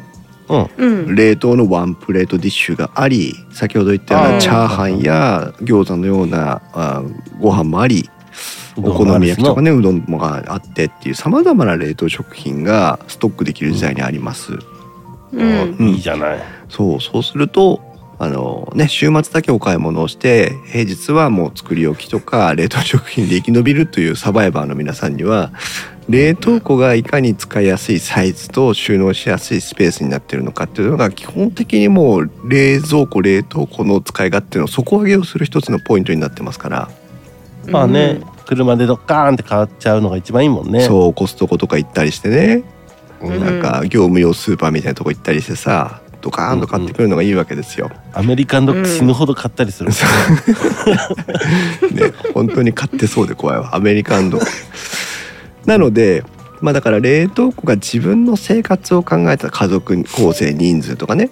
えーと買ってくるものとかねそれによって、えー使いやすいか使いにくいかっていうところを見てください。うんで最近のトレンドとして冷凍庫というのは、えー、と薄型のストレーというかねあのす三段構造みたいになってる場合が多いです。ほう三段構造、うんうんうんどうい冷うこと凍庫のメインコンパートメント冷凍庫をガバーッとガラガラガラッとし手前に引き出す形で開ける場合がほとんどですがうんうん冷凍庫を開けると,、えーとうん大きい冷凍庫が一番下にありうん、そこに蓋をするような感じで中段のトレイがあり引き出しがねあー引き出しがそうあるね、うんうで、ん最後もう一段薄型のトレイがありっていう感じになってるのが結もうそこにもう一段あるんだ構ね多い。あるね、うん薄いやつでしょそうなんだそう薄いやつ薄いやつ。薄いやつでしょこれ何入れんだろうっていつも思うやつだけど、ねえ本当よ、うん だからさ俺たちもしかして冷冷蔵庫冷凍庫を語るには不不適合な人たちの集まりなのかもしれないんだけどまあわしは不適合ってもうはっきり言えるよ、そううんね何に使うんだ皆さんは何に使ってますか冷凍庫が2段3段と分けてあることになっていますけどもね最近の新しい冷凍庫は何に使ってますかあそこの薄いところそうガリガリ君をびっしり埋めるんじゃうの お前お前んとこの冷凍庫はほぼガリガリ君だろう2段目もいやで3も段目もガリガリ君だろううちはその2段目までしかないけど、うん、やっぱりパレットはうんアイスだな、アイスかでし下が冷凍食品 で分かっ上がた保冷剤やアイあスたいたい焼きさんも言ってるやん保冷剤入れるんだよそこ こにれさ確かにアイスのんとアイスだなみんなね冷凍庫をね使いこらせてたんじゃないひどい誰かあのフードアドバイザーみたいなやつ連れてこない えただ正しい模範解答が欲しいよねうささんがうささんが使ってるよ正し くはいこれじゃあ冷凍庫今日今日を境にね冷凍庫も見直していきましょうね、はいね冷凍庫の一番大きいところはもうこれはもう言わずもがな皆さんあの買ってきた冷凍食品をしまうスペースですね、うん、はい、冷凍食品も比較的サイズが規格されてきていますので、うん結構いろんなものを買ってきても冷凍スペースにはしまいやすいような形状になっている場合が多いです。そうだねうんうんそれから箱アイスを入れたりとか、えーうんそういうね形のあるものを冷凍庫の一番メインの一番下の段に入れていくという形になります。うんうんはいはい2段目というのは、えーとうジップロックのあの、うんタタッパーっていうのかな箱,、うん箱状のコンテナジみたッいなプやロつねックとか、はいはいうんえーそういうあとは普通の保冷容器みたいなやつでもいいんだけども、うんううんん少し高さがある作り置きを冷凍しておいて保存する場所に使うためのポイントあの場所になっています。うんうんうんあうんなのでうん深いところに収納するとちょっとスペースがもったいないようなうん高さのない冷凍食品とか、うんうんそれこそアイスとか、うんえーそういったものを冷凍保存するのがここになります。はいうんうんなので、えー、とさっきで言うところのなんかホットドッグみたいなやつとかもあの、量がいっぱいある時は下でいいけども少なくなってきたらこの中段で保存するとか、そうだねうんうんそんな感じで使うという高さが低いものを収納するスペースここまでが 2, 段二段目までね。うんうんで最後に最近出てきてる薄型のケースとは何かというと,、うんえー、と作り置きは作り置きでも、えーとうん急速に冷蔵したいものあ冷凍したいものとか。ご飯とかそうあそうだねご飯とかにねあ、ーあーご飯ねうん、ご飯を保存する時まあジップロックを使ったりとか、まあ、容器を使ったりする場合もあるんで人それぞれですけど、えー、と何でもいいんだけど、えー、と加熱調理をして保存をしたりするものっていうのは割と平たくしておくと一気に熱がね抜けていくので、カレーとかかカレーとかねいいねそういうのね、そういうあの冷凍にムラが出ないというか、うんうんうんうんしっかりあの早く冷凍してあげられるということで、うんそうだからあの急速に冷凍していきたいもの冷うんなん凍かあのされていなあれくだよてね冷凍しても、こうお肉をさ、うんこうジップロックの中に入れて、うんなんかタレとか入れて、うんでまあすぐ食べる分はさそのチルドとかに入れちゃえばいいんだけど、うんもうこれはもう冷凍だっていう時はそこら辺に入れそうだよねそうだねから袋物を入れたいんだねそこにみんなうそうだねあああとやっはと理解したそうそういいですねそうそういう感じの保存スペースで、まあ、3段にしていくといううんこの何階層かに分かれてる冷凍庫っていうのはもう一つ実はメリットがありましてこれ何でしょう、皆さんトレイに分かれている冷凍庫のメリット、トレだーさっきさ、言ったのと一緒でう、ん早く冷凍したいものが上ってことは、うん、急温度じゃないのあーれ冷気が近いものが上みたいなあなるほどなるほどあ違うか、ん違うかそういうこともあるんだろうけど注目してほしいのうはんそこじゃないねあそこじゃないうん木久保さん急速冷凍は銀のパッドに乗せて一番深いところに置いてましたそうそうそう間違ってないですよ間違ってないです昔はそうだったんです今はちょっとじゃあそのうん皆さんのシンキングタイムに急速冷凍のお話しますけども、ううんん今時の冷蔵庫は急速冷凍とか粗熱を取るための専用スペースを持ってることが多いですあもうあるんだそうああそうなんだえっ、はとんはん大体冷蔵庫の中段っていうのは製氷のスペースがある場合が多いですよね、ガラガラガラあるとこだうんね、氷がね溜まっていくところ、その、えー、と製氷スペースが例えば左半分にあると右半分は今も久保さんが言ってくれた粗熱を取ったり急速冷凍するための専用の冷凍スペースがあるんです、あいいじゃんいいじゃんいいじゃんうんここは例えばお弁当ああはうんお弁当詰めますね夏場ね朝ねいはい。うん。お弁当っていうのは皆さん温かいご飯とか温かいおかずを入れてそのまま蓋してませんか しうんさすがにそれはしてねえだ。大丈夫私はそうやって生きてきたのあそう。そうしダなメいっしないて。知ってるけどそうせずせざるを得ない時もあるよね。まあまあーあ急いでる時はね。そうう、ん熱が出てる状態で蓋を閉めてしまうと水分が溜まっていってそれが夏場だったりすると食品の劣化につながるっていうのでねうんうん。だからうせっかく温か温かいお弁当を作っておきながらちょっと冷やしましょうって言われるわけですよねそ。うだね。なんかうちのおかんもそれでお弁当こうやって並べてたね。うん、その食卓のでもカウンターの上あーそうにだ弁ね当をバーってそうだおね店みたいに並べてて、ねギリギリまで蓋蓋開けといてね。あーそうそうそうなんかドラでドラマで見た時あるそういうの。うん、やってたやってた。でそれをさうちのでっけえ犬がいたんだけど、うん、それをあの一回目離した時に全部食ったことがある。いやワイルドだ な。で綺麗に白米だけ残してた。おーお前もわしと一緒やなって思いながら。米も食えよ。まあでねもそういうことだよね。そうドラマでねね流れているとお母さんが詰めてくれたお弁当がテーブルの上に乗っててで娘が慌てて蓋を閉めて「行きます!」っつって出かけていくみたいなねシーンがありますけどもそれはまあ熱を逃がしてるわけですよね。うんうんうん。そういうものが今は冷蔵庫の中に専用スペースを持っていまして、えーとうんお弁当の粗熱を取るモードとかってのあったりするわけよ。いいじゃんいいじゃんもうんうお母ちゃん喜ぶなそれそうそして詰め詰めしてそこのスペースにポンと置いて、短時間で粗熱を取って、で、うん息子は忘れて出て出ていかいか学校に行っちゃうみたいなね わしだなわしだなそれそうで「あんたお弁当箱早く出しなさいよ」っつったらそこに引き出しに入ってるって形になるわけですね、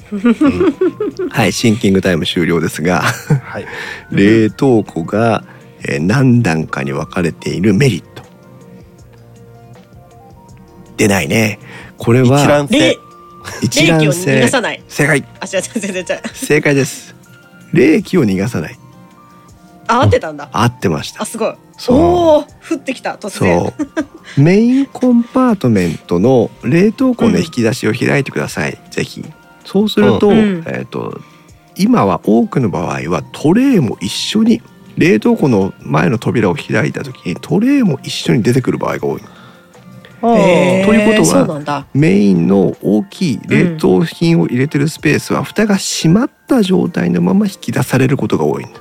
はいはういーん。つまり昔は空いてたけどなそうそうそう。つまりそれは何かというと、まあ、いちいちまたトレイを引っ張り出すのが面倒くさいってこともあるけどもうんうん。冷凍庫を開けてもそのメインのコンパートメントは蓋が閉まったままの状態になってるってことね。うんいいんですうよねん。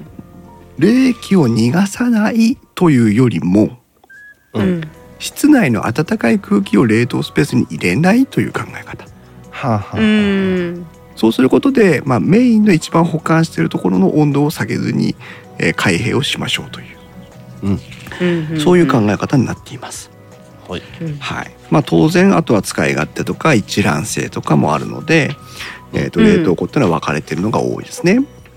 うんはい、でも冷凍庫は冷凍庫でしょという、おうよう。うん今の冷凍庫も昔の冷凍庫も同じ冷凍庫でしょとうんううんん。言いたくなりますが、うん冷凍をしていて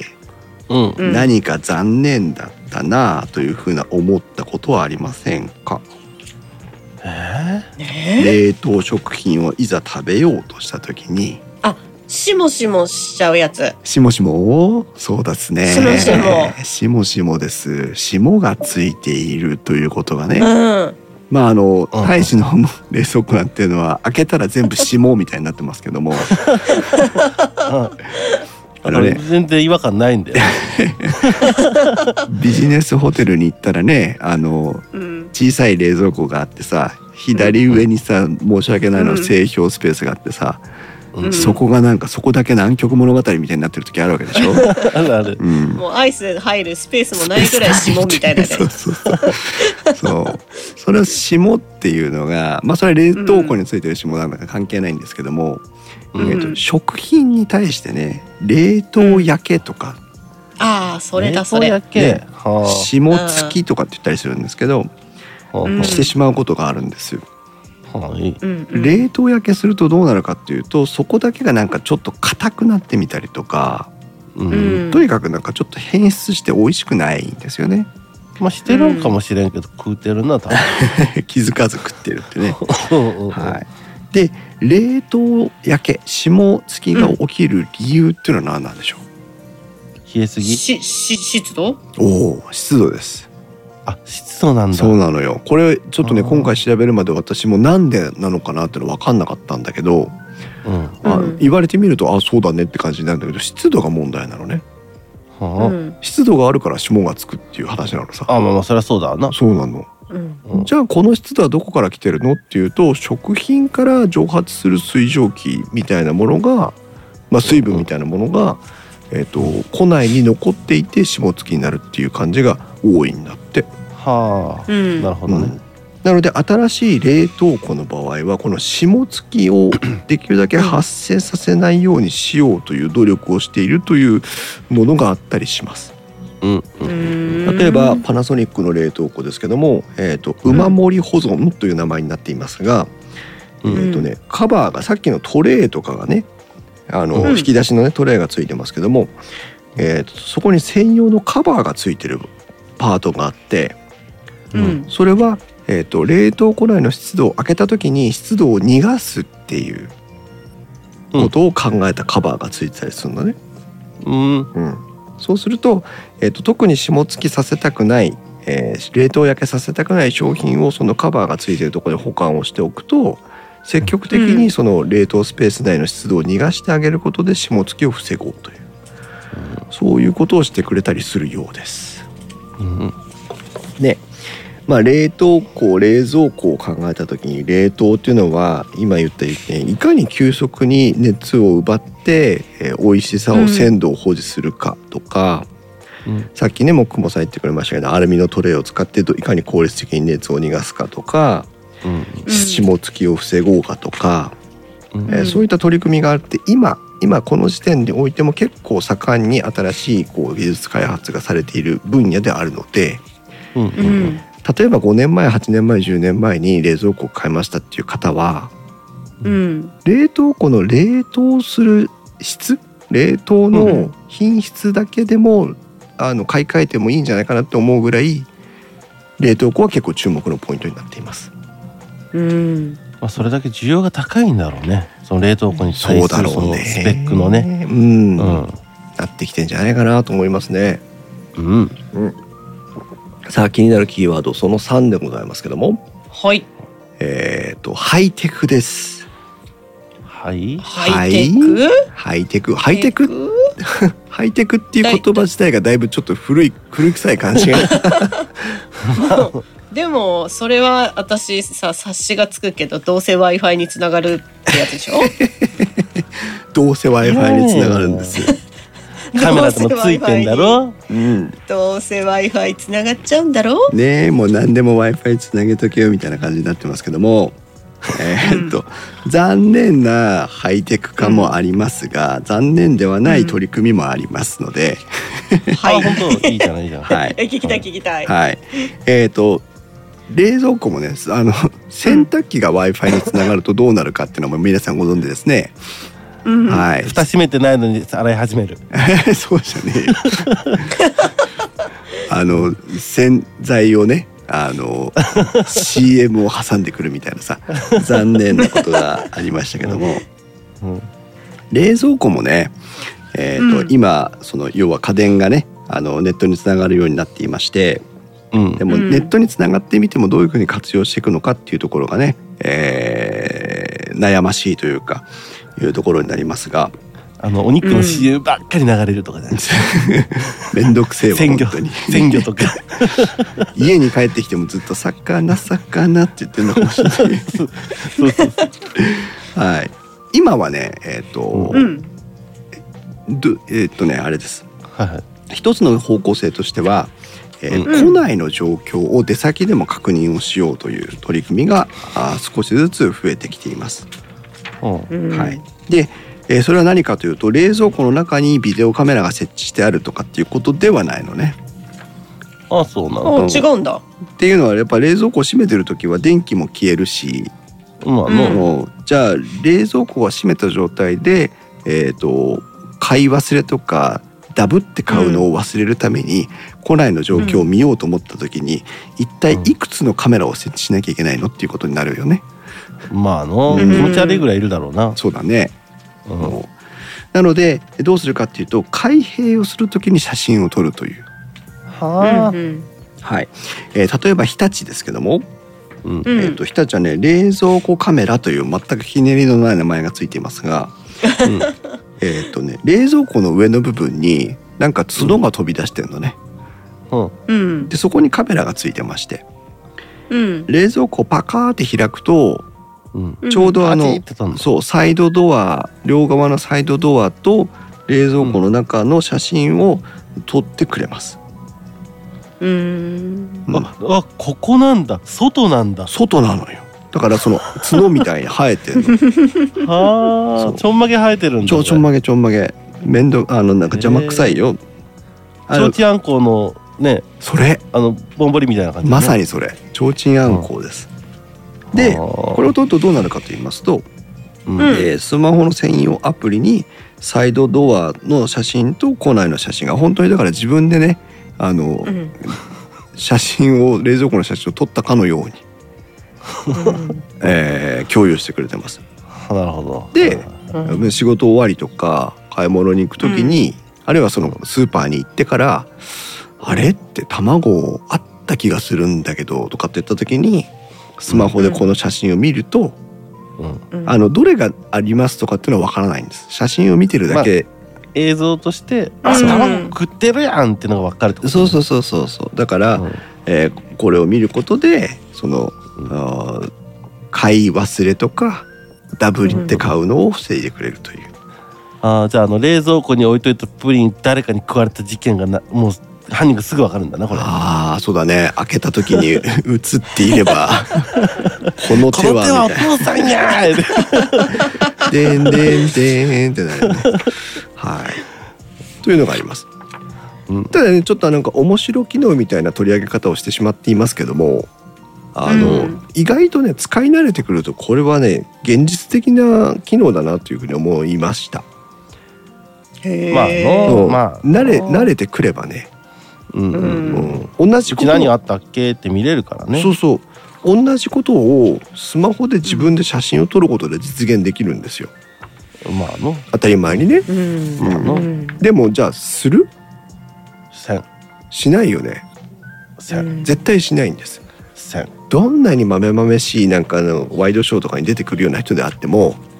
うんねはいこれからはスマホで冷蔵庫の写真を撮りましょうなんてやつはいないわけですよ開けたら取りましょうみたいな開けたら撮りましょう早く閉めろやって言われるねこれがうんあの主婦の知恵ですよみたいなことは絶対ないわけですよな絶対ないうんだけどもし写真が撮られていたらまああのうんああれあでもそうだ写真撮ってるんだったってなればまああうのん見ると思わないまああのあれあのそうもしかして皆さんがなんか今あのパートナーとか家族の方とかが家にいて、うんで写真をなんかこの 電話で聞いてもこの人拉致が開かないんだよねみたい な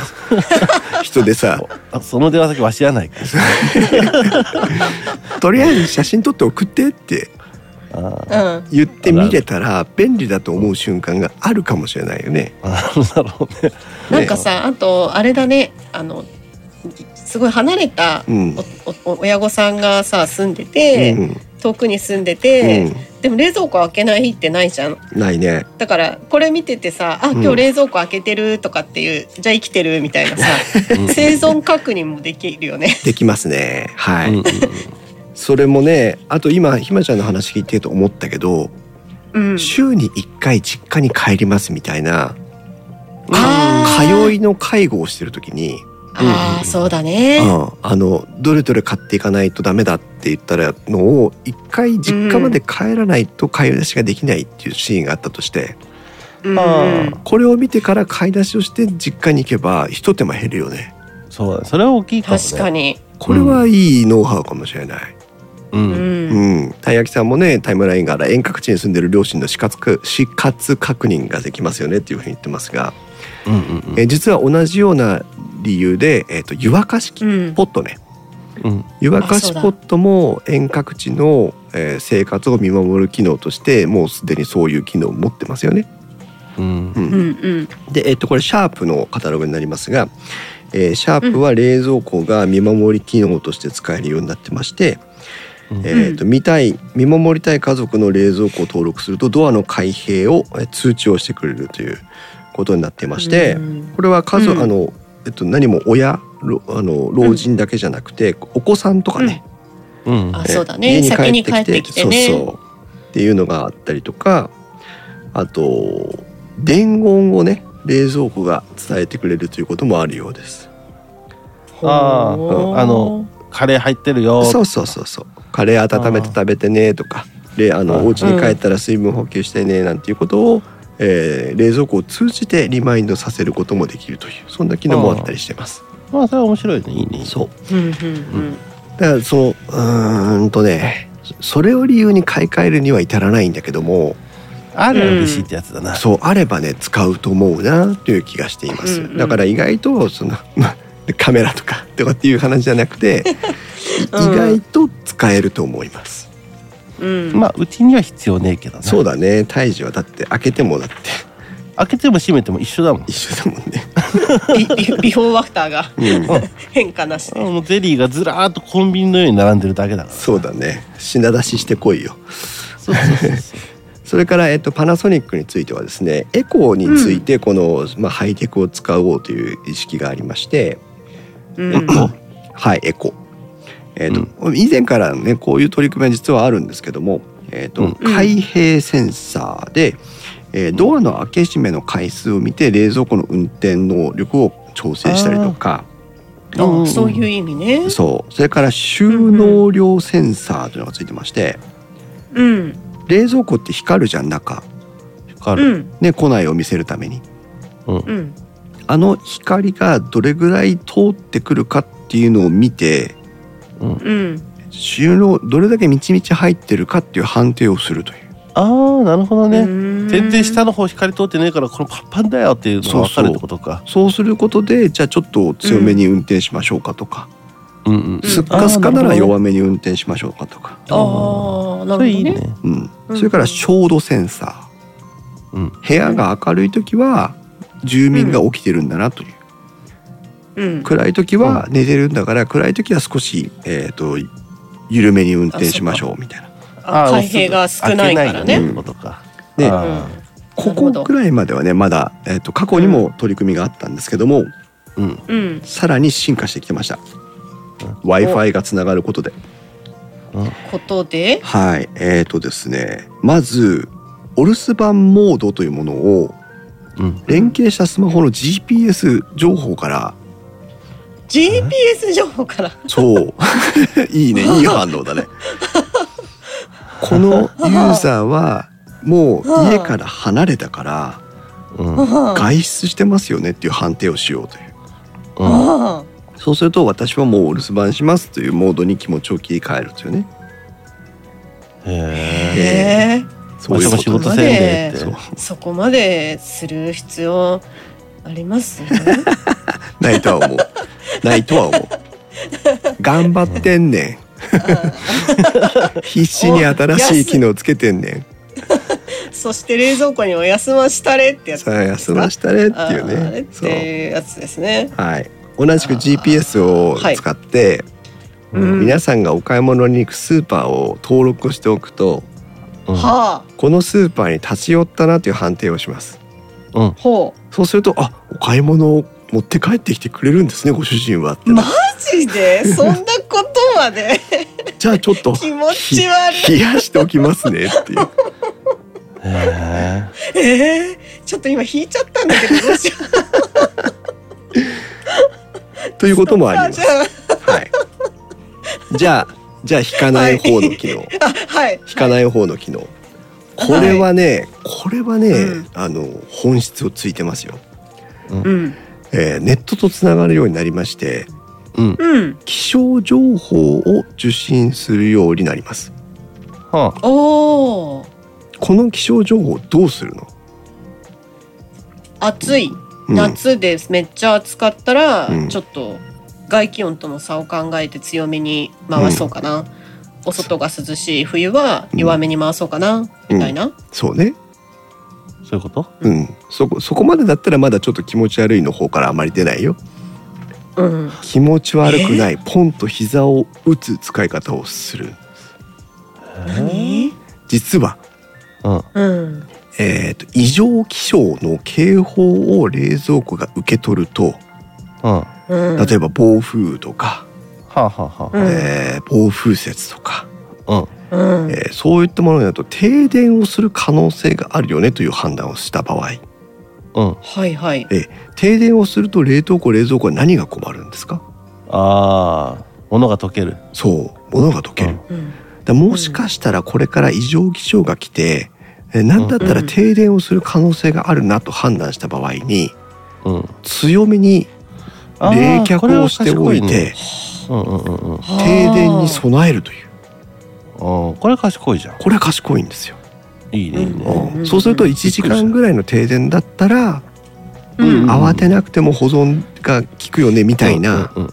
うんまあ、あの何時間という書かれ方はしてませんけどもうんううんんうんそういうまあ普段よりはってことだそねうそうそうそうだからうん省エネ運転をしてた冷蔵庫がうん余裕ぶっこきでねもうだってうん帰ってこないでしょっつってうん余裕ぶっこいてた時に警報が出たら、あやべって今そんなにやべえ涼しくねえんだって いう掃除しなきゃ怒られるってやつだよねそれはねおおかん帰ってくるやつなうんそうドアガチャって言った瞬間にそうバタバタバタって掃除しとけって言っただろうからって ねなるっていうそんな風な使い方も最近は出てきております、最終的にはあれなんじゃないのこうあー異常気象とか災害があった瞬間にあのうん冷蔵庫がガーンってロックしてあのんユーザーを ユーザーをこう切り替えて開ける開けないってやるみたいなお前は開けねえってお前には渡さねえぞみたいな、うん今さないそうだから冷蔵庫もねちょっとね今まではどうしてもなんかこう方向性をね探っていたその冷蔵庫のハイテク化っていうところがちょっとなんか進み始めた感じはするのかそうねえっ、なんとか、うん、こっちが進みすぎて私たちが進めてないねそうだね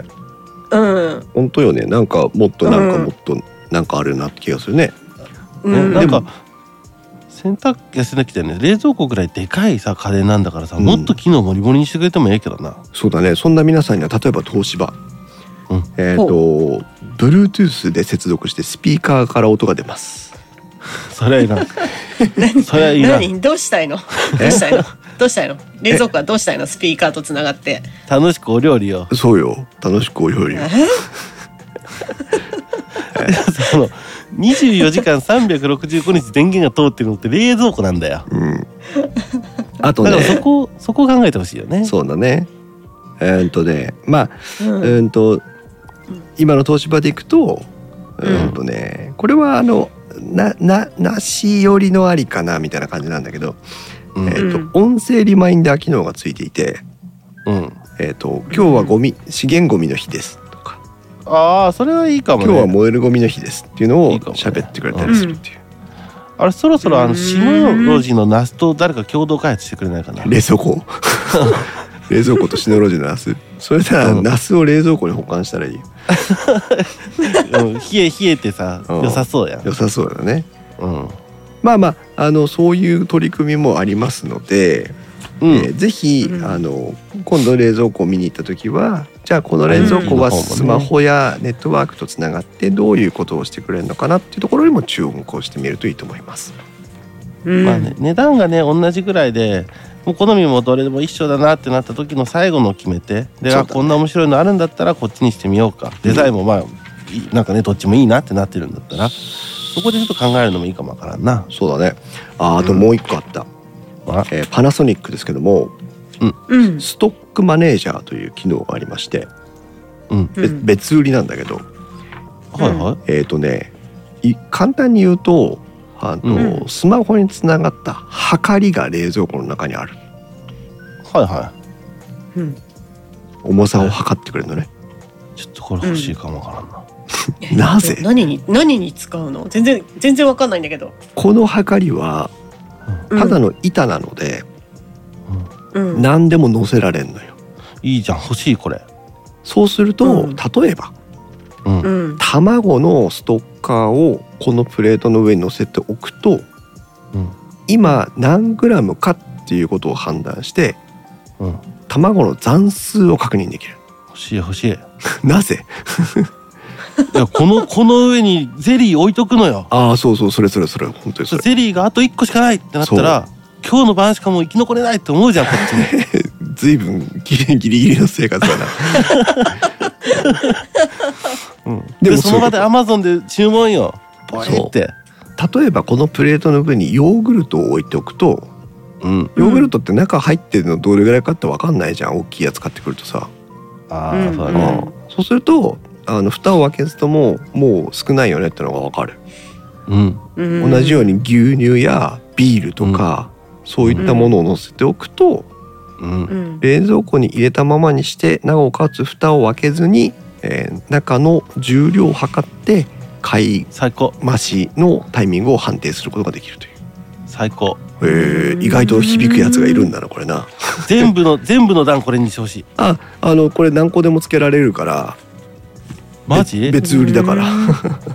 あそういうことでうもん全部えっとじゃああれかゼリあーれがどどこのメ5ー個カーって並言んったでっけパナソニック、パナソニックうんいいじゃん5す個ごいね並んでるとこに1個ずつ置いてけばいいんだろもうちょっ とあのい1個のプレートでもあの5個が4個になるかの判断判断はできるから 1個に1個じゃないからさえいいじゃんこれめっちゃいいじゃんこタイムラインかれだらよクモさんがシャンプードリンスに欲しいって言ってますねああそれもありかもしれないね別に冷蔵庫の中特で使許取っちゃわえなくても特許取っちゃえクモさんそれで 実用信念くらいだったら取れるぞ取れるから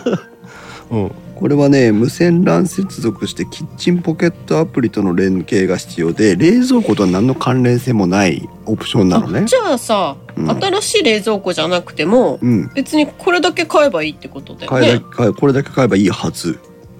マジうんだからパナソニックの冷蔵庫じゃなくてもこれだけすればいいねそう知らん作るわちゃんマジお風呂から上がってきたお帰りなさいませそ高うっけえ4000円ぐらいするそうだからあのあれだよ、うんあのタイ人の場合はあの染料のボトルとかをこれの上に置いといてさこれほらだって冷蔵庫外でも使えますって書いてあるよおおほらほらほらほらいや専用のボトルはあの何色が分かんないとダメだから大変なことになるんだよあそうか うんでもそうこれに物を乗せておくと物の重量の変化が確認できます。えーなるあメほルカどリでめっちゃ安いねじゃんいいよこんな中古でいいんだよマジメルカリで売ってるこんなのあるんだなんか中古でねメルカリでねおーだったらね、一個ぐらいあってもいいかもよ。なんかこう、ねおー米びつとかペットフードとかうんね、えーめっちゃいいじゃんこれ明太子用って何？うちの明太子はなんかならないって言ってもう叫んでるじゃんでもこういうことですね。IoT ですね。はい。うんえそうこだれよあのめめ明治さん作ってくれないかなゼリーがなくならないってうんそれはあのタイアップすりゃいいだけの話だからね。明治じゃない森永か、はい失礼しましたはい。というような感じで、まあ、うん IoT というかね、スマホや Wi-Fi ネットワークとの関連性なんかも増えていますので、まあちょっとね、本当だから数年前は、おなんか、それぐらいかよっていう笑うね、洗濯機にもプラズマカッターがつきますみたいな話だったけど、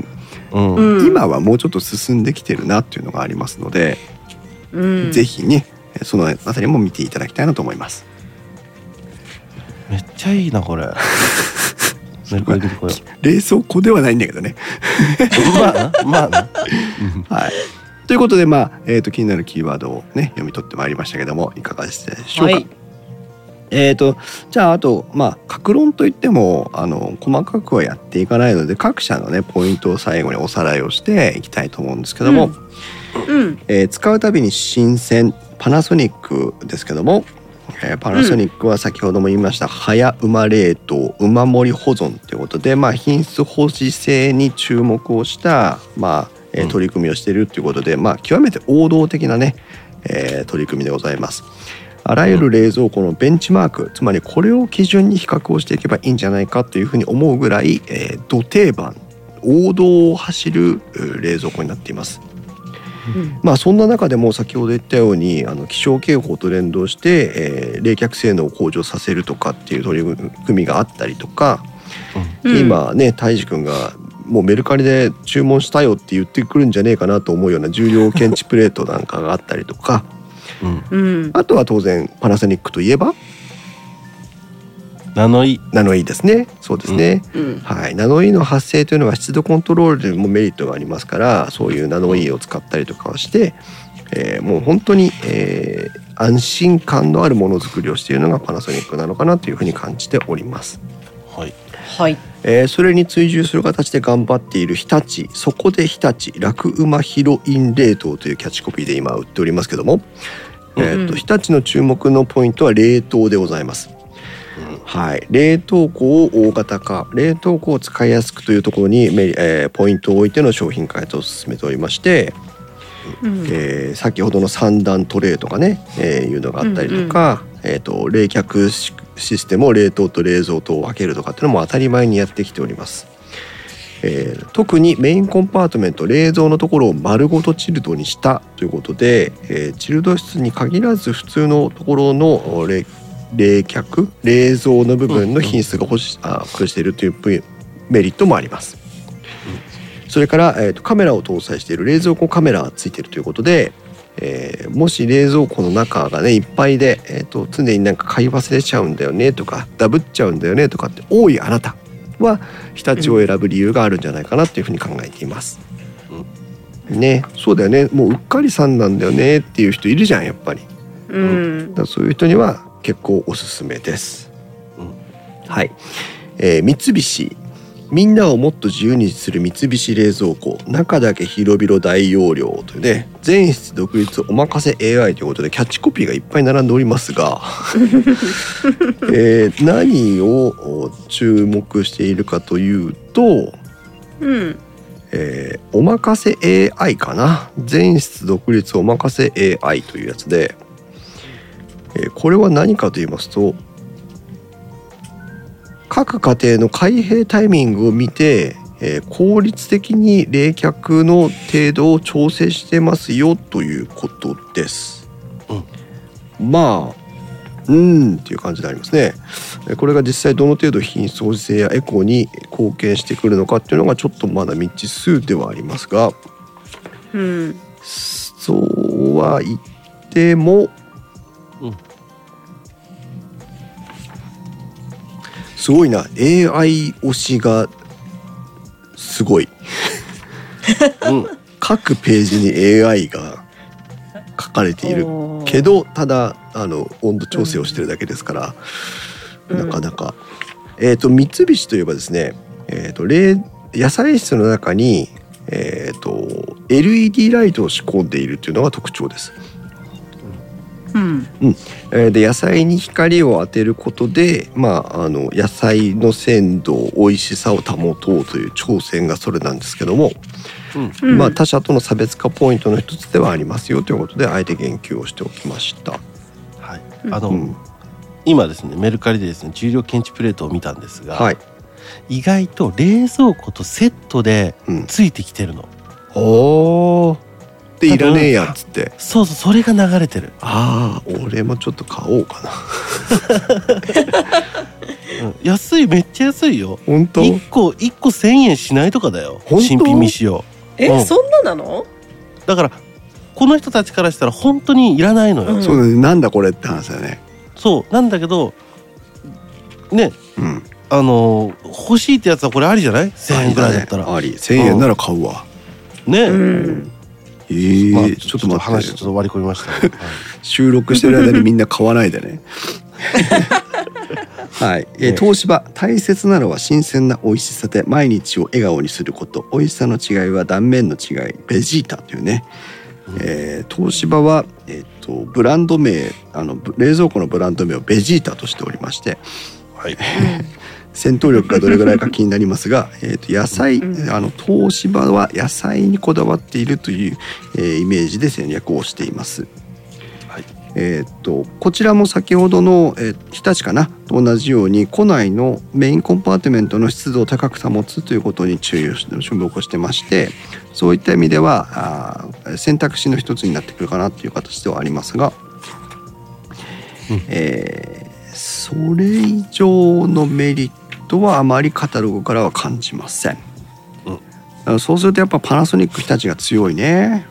うんだね、そうだね。うん。シャープは除菌しながら美味しく鮮度を守るプラズマクラスター冷蔵庫ということで、えーシャープはある意味ブレておりません必ずプラズマクラスターを搭載してくることと、もう一つシャープの特徴は何ですかえはい皆さん電気屋ウォーカーテストに出ますよこれシャープといえばこれというポイント皆さんねもうだいぶ1時間半も経って、ね、動物素晴らしいたい焼きさん素晴らしいなんとも電気屋ウォーカーリスナーの鏡ですねシャープというのあはーそうだそうですそうだね自然の鳥の羽みたいなねそう動物や自然の中の知恵ノウハウをこう持ってきて家電開発に生かすということを長らく続けております。で冷蔵庫は何でしょうね何でしょ冷気を逃さず省エネピラーレスフレンチドアというのがありましてはいはいはうはい両開きのね、えーフレンチドアと言いますけども、両開きの冷蔵庫の場合に限りますが、うんえー、と皆さん両開きのドア冷蔵庫をちょっと思い出してくださいどんな風になっているかってことなんですけどもえうん両開きって要は観音開きってことそう観音開きああ観音開きのドアあごめんね両,、うん両開きって両側ドアじゃなくて観音開きのドアね、い。うんうん。えっ、と両合わせになっている真ん中センターのところに、うん。えーと開けるとパタンと折りたたまるなんかもう一個小さいドアみたいなのがついててドアとドアとの隙間を埋めてるんだよね、はいはあああれを冷蔵庫のピラーと言います、い。うん柱。はい、うん。柱のようなものでね、えーそれがないんですよこのシャープのやつは。っそてうことはあれか、あっち閉めてこっち閉めてじゃないんだ。うん、あリクスさんピラーレスは締めやすいですだってはもしかしてシャープユーザーなのかなあ。かな。そうでこのピラーがないということは、まあ、今みたいに開け閉めしやすいという点が一つメリットとしてありますけどもうんうんじゃあなんでピラーが必要なのかというとうん。うん隙間がねあるとうん冷気が逃げちゃうから、まあね。うん、うんでそこにシャープは、えーホタテの貝殻の波打っている様子 をホタテホタ来まテしたはい、ホタテえはいえ。、ホタテの貝殻がね両合わせになっていますけども、うんうんえーそれが凹凸形状になって組み合わさっていることで、うん。うんえー冷気を逃がさないというね、うんえーそのホタテの知恵を拝借してきて、うんえーなんと、えーピラーがない時の状態とこのホタテの 知恵を拝借していたやつを比較すると、うん消費電力20%削減ということで、すごいじゃん。すごいんですよ。ねそれリいクスいいいことやな。そうリクスさんピラーを先に倒してしまうとドアが閉まらなくなりますってことであそりゃそうだよね。うん。はい、というホタテの知恵を借りてきているのでシャープはブレておりません。ぜすひごいねぜひこのシャープのピラーレスうんドアにホタテをしまいたい。ですねうん挟ホみたタいテにホタテをしまいたい。をホタテにホタテをしまいたい。あとは、まあ、伝言機能があるよとかっていうことですけど、まあ、スマホがありゃそれでいいんじゃねとかって話もあったりするので、まあ、やや微妙です。えーはいということで、まあ、シャープね、えーうんいつものシャープでございましたけども、まあまあ。はい、で海外勢ですね、えうん。ーアクア、アクアはね、まああの、うんね、アクアのブランドを引き継いだ経緯もありますけども冷蔵庫は非常に、えー力を入れていますアクアの中でもね。昔使ってた。うんあ本アクア当の冷蔵庫。へーうんまあ普通にあの一人暮らし用のあのもう全然うん、こう機能というよりは価格優先みたいなやつを買った記憶があるからね。そうだね。んでアクアはねあの、うん特にこれということをおお話しするようなことは実はないんですが、うえー、んとそんな中でもねちょっと目を引いたものがありまして、うんえーとね、マイクロオゾン除菌というものをやっています。オゾンはい、オゾンです。はオゾンって皆さんわかります？あうんねわかるえ、オゾン、オゾン破層壊の破オ壊ゾ破ン。壊破壊するやつ破壊するやつやね。破壊されるやつだよ。あ それ守らなきゃいけないやつだよ、オゾンな。そうだそうおうだそっちだそっち破壊しちゃいけないやつ。あのフロンガスが破壊しちゃいけないねや、つフロンガスがオゾン層を破壊してっていう話でちょっと環境問題でね、十分ああの私たちの O が三つのやつでしょそうです。王が三つのやつです。はい。うんあのオゾンというのは実は、えー、と食品製造の現場で非常に注目度が高いものでして、そうだね、えーあの酸化力が強いんです。うん、ううん、んうんあ、ゆうすけさんお疲れ様でした。ありがとうございます。うん酸化力が強いんですよ。で酸化力が強いと何かというと、うんえっ、と雑菌をこう破壊するんだね。うんはい、これはあのプラズマクラスターとかねそっちの空気清浄機の回とかでよくオゾンの話はしましたのでそちらを聞いていただけるとよくわかるんですがあそっかそうそっかそっかそのオゾン発生器をなんと冷蔵庫につけてきたという、はあでもさすごい素朴なこと言ってもいい、はいどうぞ、だってオゾンは酸化させるんでしょ、うん、食品酸化させちゃダメなんでしょそうなんだよねその辺のバランスはどうなってんだろうっていう。うねうえんなんか今矛盾しちゃったよね矛最初の盾して話かるらと思う酸化力が強いからね,、どっちに転ぶんだろうねという気はしています、なんかね、うんその食本当にそれこそ食品工場とかではオゾンとか使われてるもんね。使われてるねだからえそそうだの、ねあれなのかもねいわゆる食品を酸化させる酸化と浮遊菌とかを破壊する酸化とはもしかしたらちょっと違うのかもしれない、違ねうのかもしれないうんもうね,、ね食品にもろにオゾンをぶっねボーン って当ててるわけじゃないんだろうからね多分。でその理屈から言ったら食品工場では品質を落としてるってことになっちゃうからねそうだね。そっかそうだねそう、その辺もちょっと面白いところね注目していきたいところ、うんアクアでございますはいうんうん最後ハイ R ですが、はい。はいえっと、ハイ R については、えっとん注意が必要ですというか、えーなんていうのかなえっとね日本の規格の冷蔵庫ではないんです、まず。うんこれもねハイアールも昔使ってた中国にいる時 あそうあそうなんだそうなんだ。うん。はい。どうだったハイ R。ハイアールわしの感覚では、うん冷凍庫がうん。バカーって開いたら引き出しがどんどんどんって入ってるイメージだね、はいはいはいそうですね。もういわゆる欧米式の、うん。あの冷凍庫の作りあそうなんーあです。なるほどねまさにそれ。あ海外ドラマでよく出てくるねね。そうそうそうそうああはいはいハイアールの冷蔵庫というのはどちらかといえば欧米規格に振っているやつで、うんえっと冷蔵庫がでかいという表現ももちろんあるんですけども、えっとうん野菜室が小さい、ああそういうことかそう野菜室と冷凍室のウェイトの振り分け方が日本のそれとは違うってことなのね。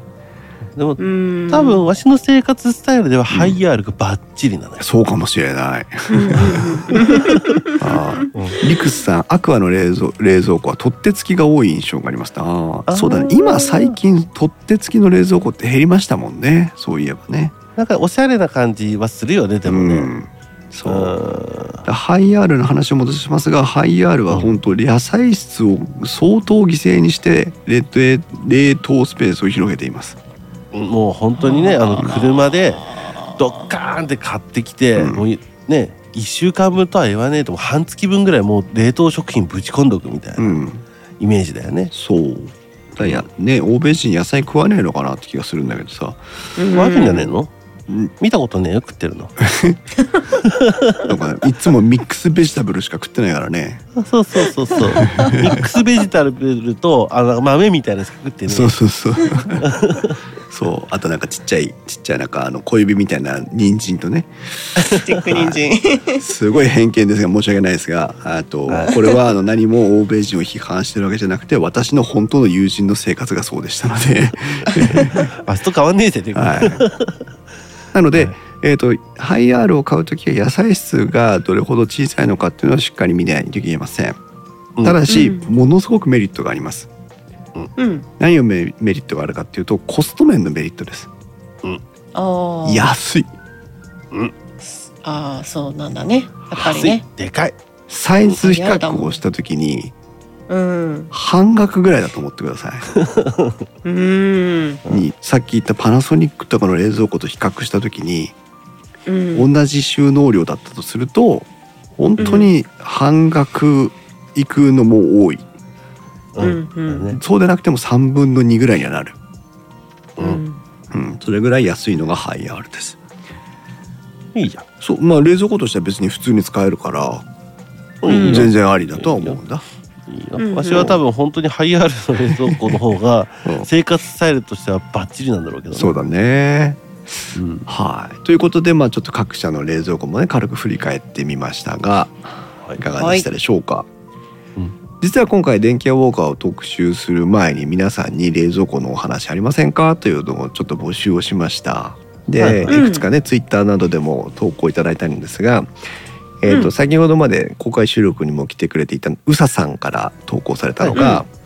いうんうんえー、と自分でねせんあの冷蔵庫買わなかったんだってあの洗濯券がなくて、ああなるほどで来てみた冷蔵庫が、えーとうんガラス天板のドア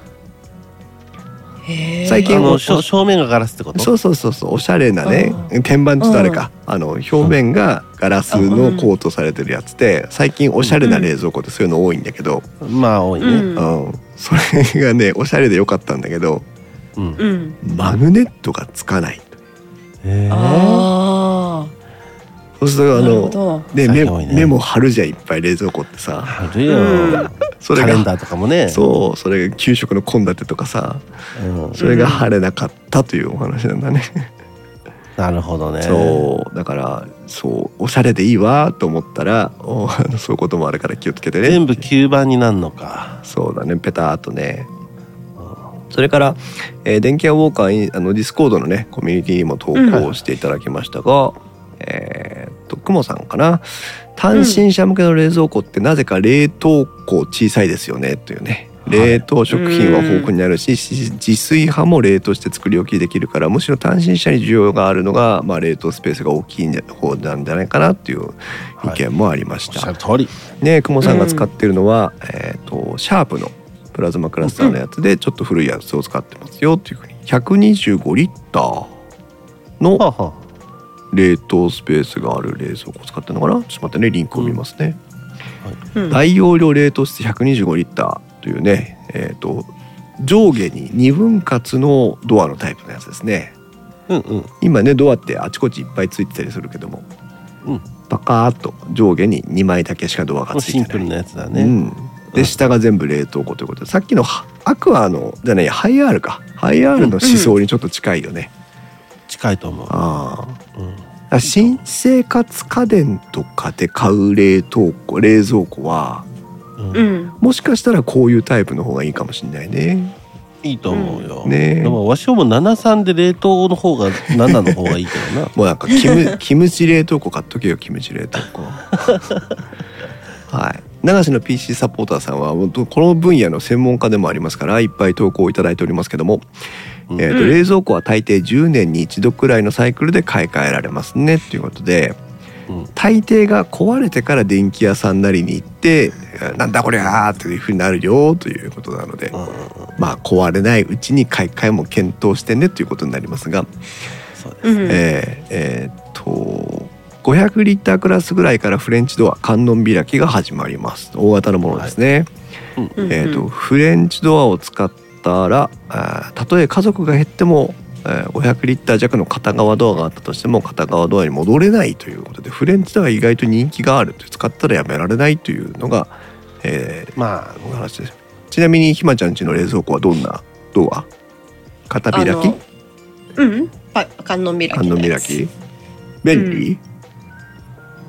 便利。便利だね。やっぱりドアポケットいっぱいあるから。あそうドだレッシングねとかさ、うんそう細々したものがいっぱいガサガサさせるじゃない、うんうん、そうだね。そういうのはいいよね。片開きの冷蔵庫と観音開きの冷蔵庫の、まあ、メリットデメリットっていっぱいあるんだけど、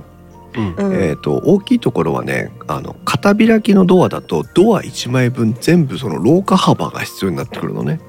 開けあーるそうだそうね。だね。手前か、手前がね。そうでも観音開きっていうのは扉の大体半分ぐらいの、まあ、出っ張り具合しかないから、うんうんううん。ん。そこはあの狭い住環境では結構メリットだったりもします。そうだあね。とあれね引っ越した先でさうん、右開きか左開きかでうんすごい困,、そうだね困ることがあるから、ねうんうん。うん、なんかれキッチンの奥側に回り込んでからじゃないと開けられないみたいな。開けられないみたいなそううんなるのが困っちゃうよね。そうだね。そういう意味では大方のものを買うんだったらうん、観音開きの方がいいのかなって比較的あれだけどねその家を作るマンションとかうんの時は大体キッチンの右側に、うん、うんあの冷蔵庫スペースあるけあるのはあるけどね、うん。あ、うちキッチンのひ奥側だよ。うちうち左だわ。あおそうお。うん。大体あのあえっとね